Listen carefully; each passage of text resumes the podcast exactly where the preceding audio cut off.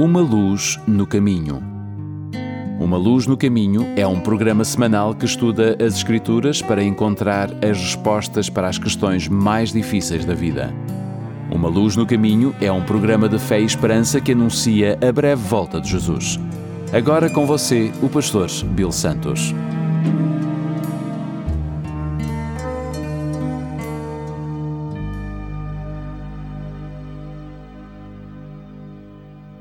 Bem-vindos ao programa Uma Luz no Caminho. O meu nome é Bill Santos. Muito obrigado por estarem conosco. Permite-me deixar algo bem claro antes de nós entrarmos do, na nossa mensagem de hoje. A salvação é pela fé e apenas pela fé. Não é por obras, não é por cerimônias, não é por feitos morais não é por bondade ou por atividades religiosas, nem por servir a igreja ou participar de cerimônias religiosas. A salvação vem pela fé. E pela fé apenas.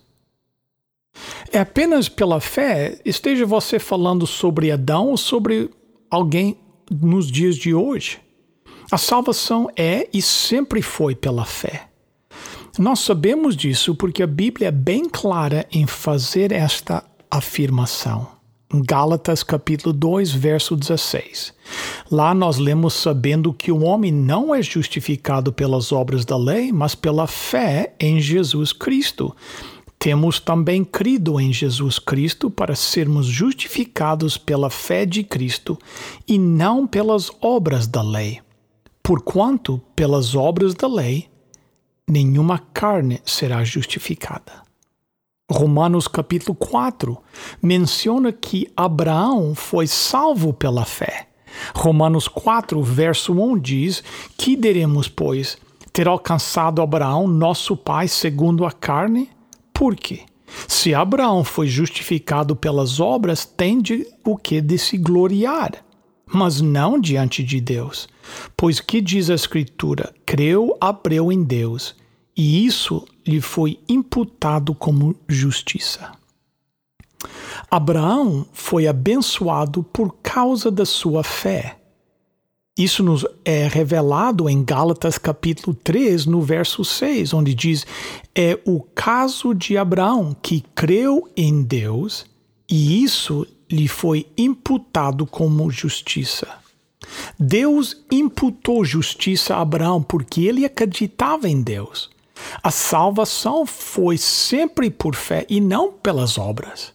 A salvação não vem por guardar a lei, fazer boas obras, fazer feitos religiosos, por cerimônias ou qualquer coisa semelhante.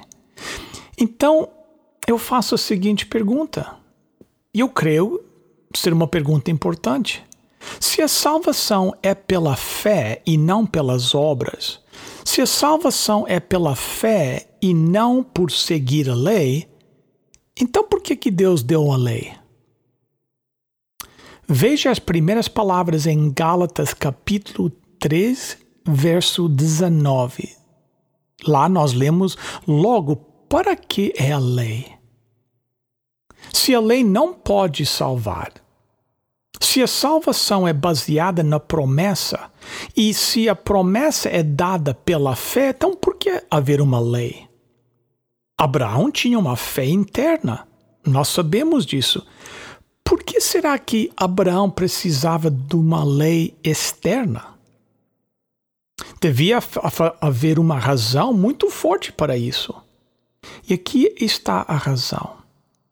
É para desenvolver uma grande expectativa e necessidade de um redentor, através da revelação que o grau de pecado em nossa vida é tão grande que isso vai criar um desespero no coração humano, nos levando para um Salvador. Esta é a razão para a lei.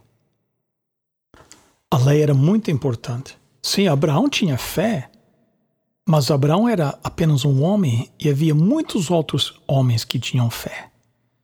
No entanto, não havia uma grande entidade dominante que poderia levar homens, no geral, a ter a necessidade de um Salvador. E é por isso que Deus deu a lei.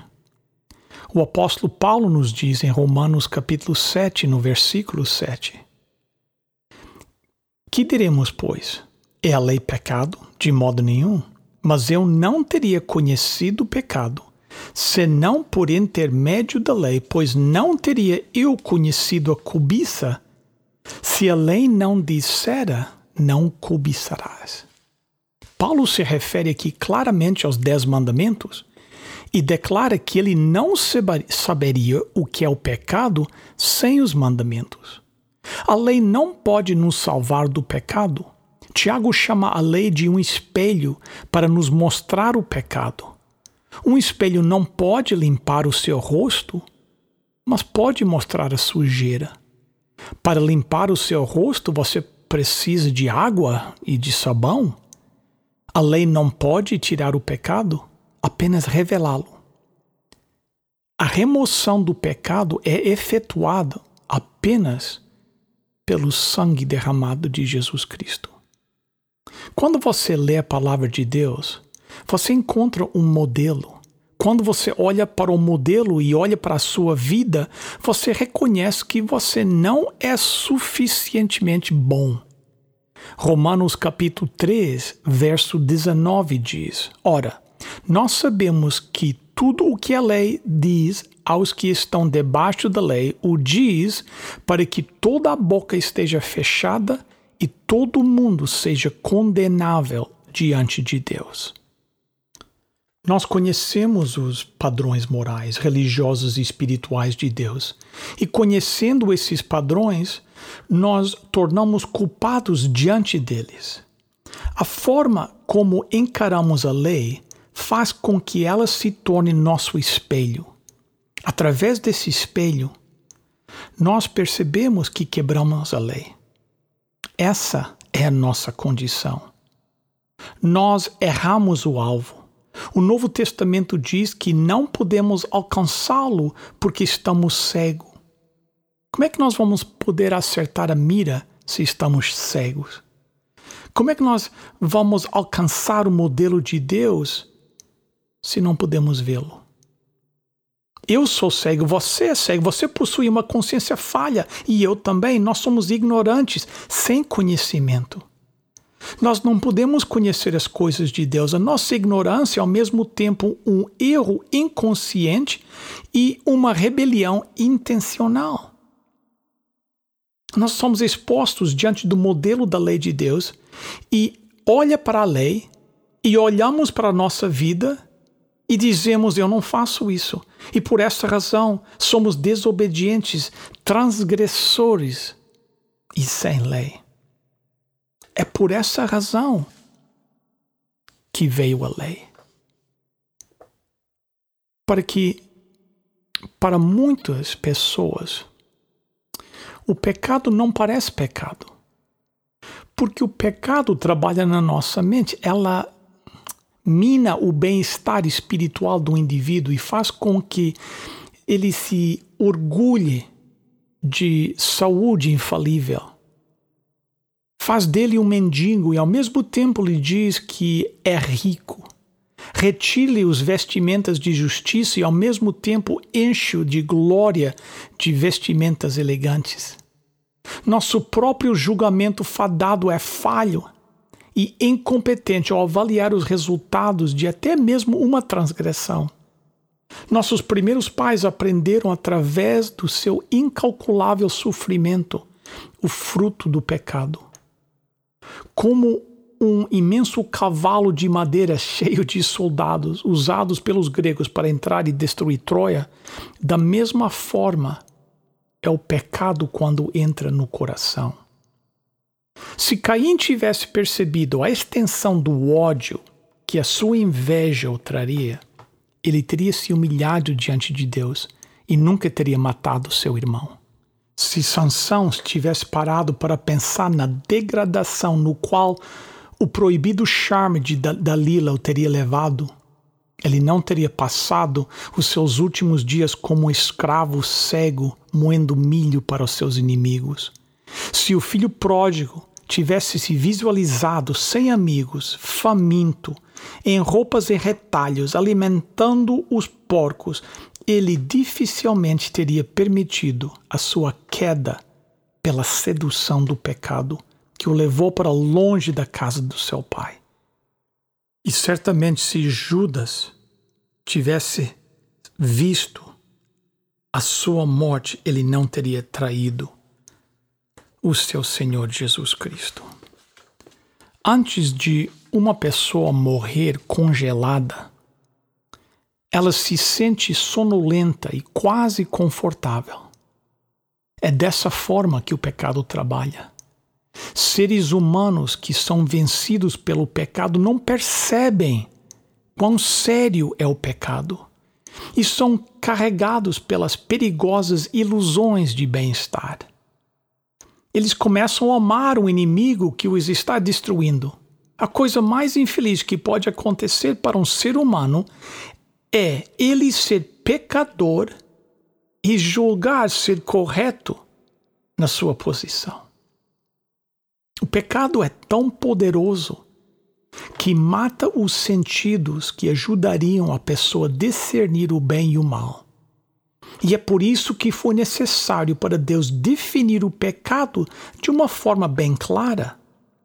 Se ele deixasse para o homem decidir, cada um decidiria aquilo que lhe agrada. O pecado não somente envenena os seres humanos, mas também engana-os, fazendo-os pensar que esse veneno realmente é um remédio.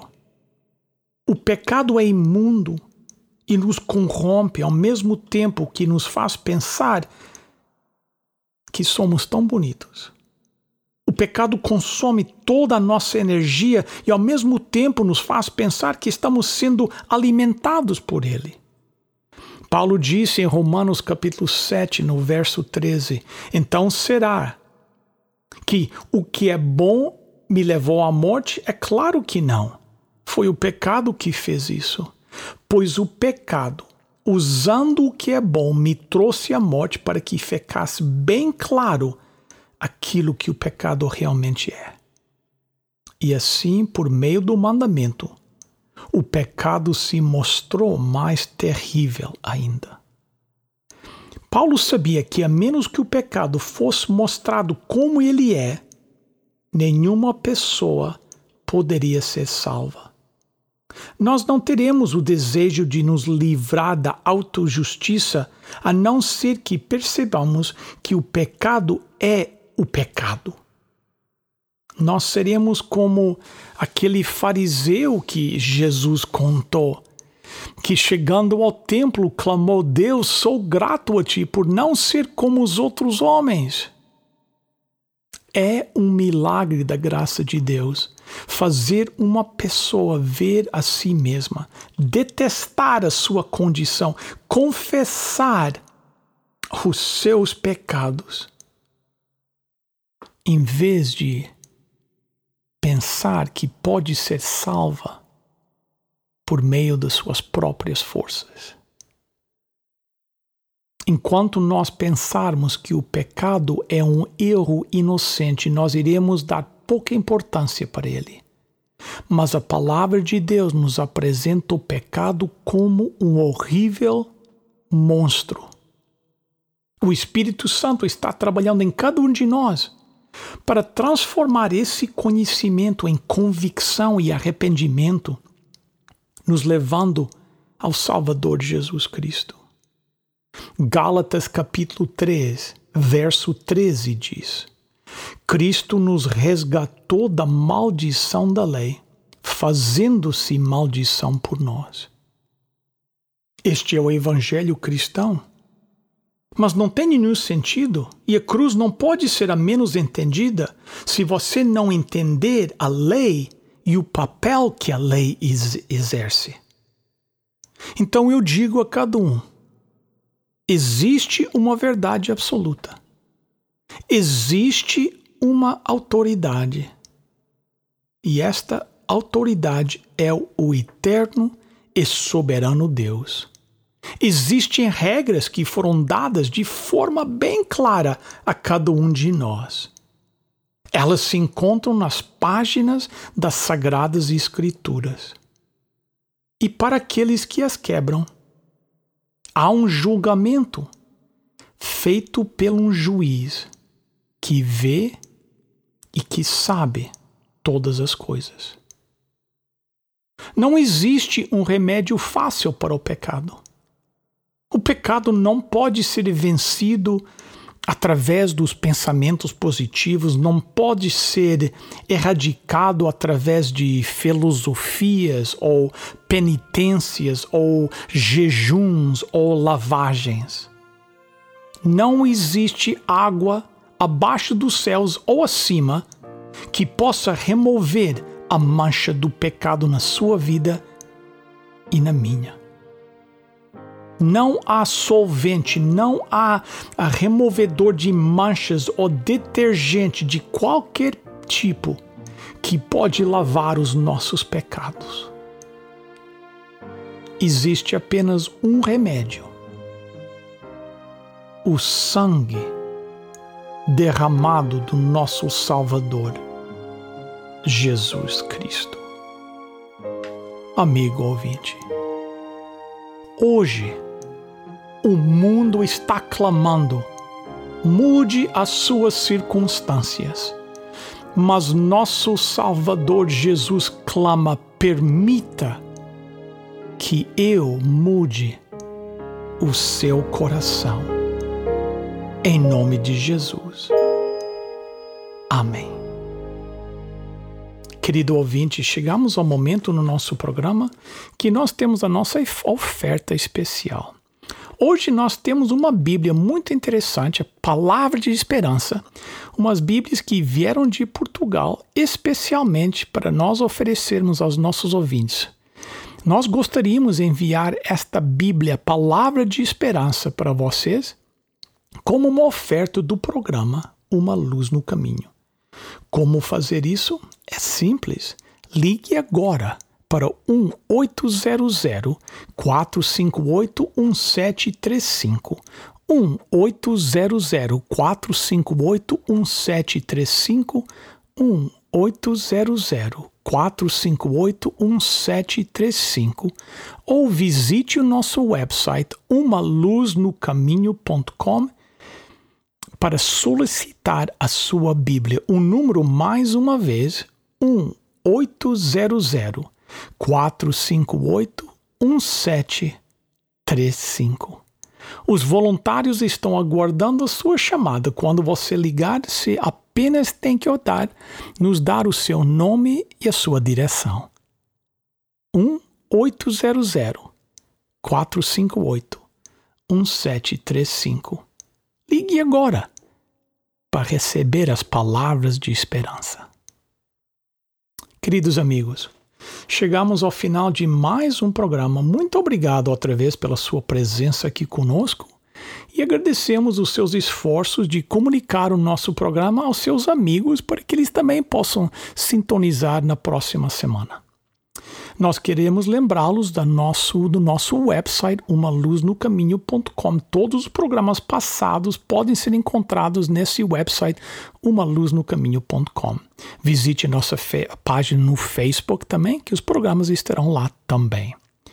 O nosso programa é patrocinado pela Igreja Adventista do Sétimo Dia Portuguesa de Toronto, que fica no 280 da Carlinville Drive nós estamos em processo de reabrir a igreja após o Covid-19 e logo logo teremos notícias para vocês dizendo quando e como vir adorar a Deus lá conosco no 280 da Carlinview Drive. Muito obrigado outra vez por ter estado aqui conosco durante estes momentos. Esperamos nos encontrar na próxima semana no mesmo horário neste mesmo canal. Que Deus te abençoe. E lembre-se: lâmpada para os meus pés é a tua palavra, e luz para o meu caminho. Até a próxima, se Deus quiser.